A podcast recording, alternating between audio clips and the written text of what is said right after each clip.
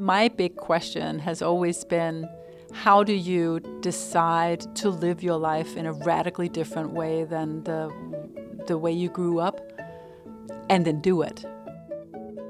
This is Desire Lines. My name is Pernille Ipsen, or Pernille Ipsen, as I would say in Denmark, but I've changed a little bit since I moved over here.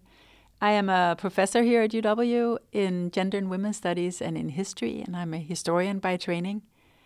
And I wrote this collective biography called Et åbent øjeblik, da min mødre gjorde noget nyt.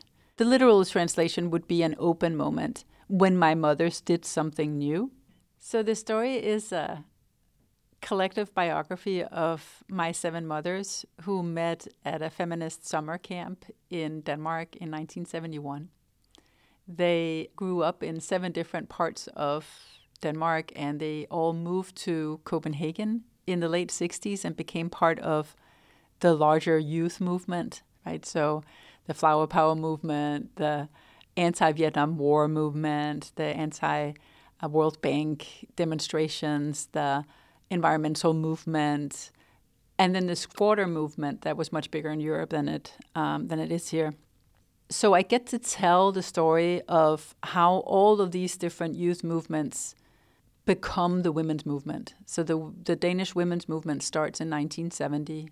In 1971, they organized that that summer camp, and I follow my seven mothers from these environments that they're part of to that summer camp.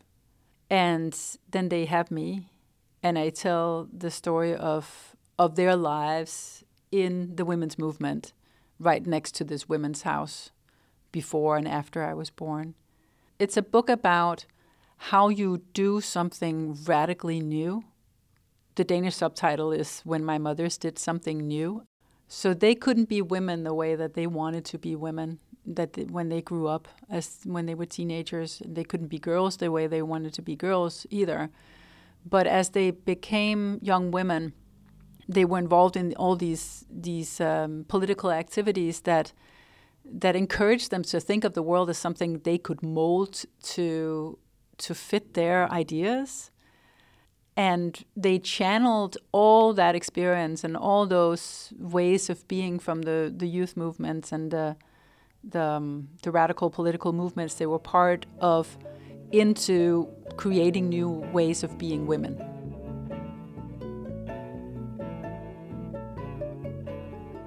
And I want to tell the story to an American audience, but I needed to do it in Danish first.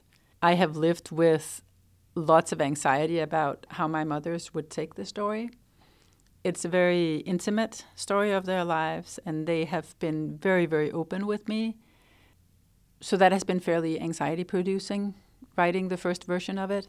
Whereas now, when they love the book and they have accepted the manuscript fully and like are really proud of it, and I'm writing in a language that is not theirs, it's so liberating they all had very strong reactions. I mean, that's not so surprising because my uh, mothers are all very, um, how shall I put it, energetic and or opinionated people, which is how they ended up doing what they did. You said before, what did you say? The story that wants to be told? Made me think of Dorothy Allison. Dorothy Allison said, that there are some stories that want to be told and they will make their way out into the world no matter what you do.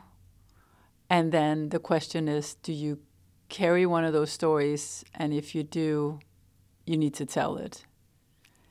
She also said, you cannot tell a story that is real and intimate and that really matters without hurting somebody it was an answer to a young a student in the audience who had said that they were writing a story about their mother and they thought that the mother would be devastated by that story because it was it was not a positive description or it was a complicated relationship.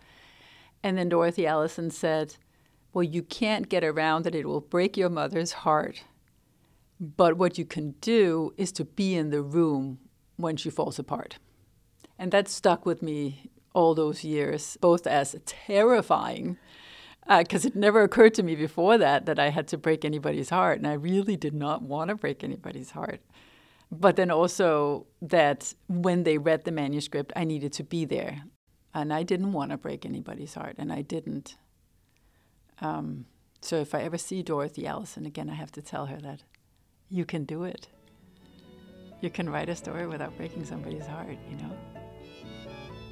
That, you, that made me emotional. That. I could see that. Yeah. yeah. Do you have a story that you need to tell? For WORT News, this is Carrie Ann Welsh.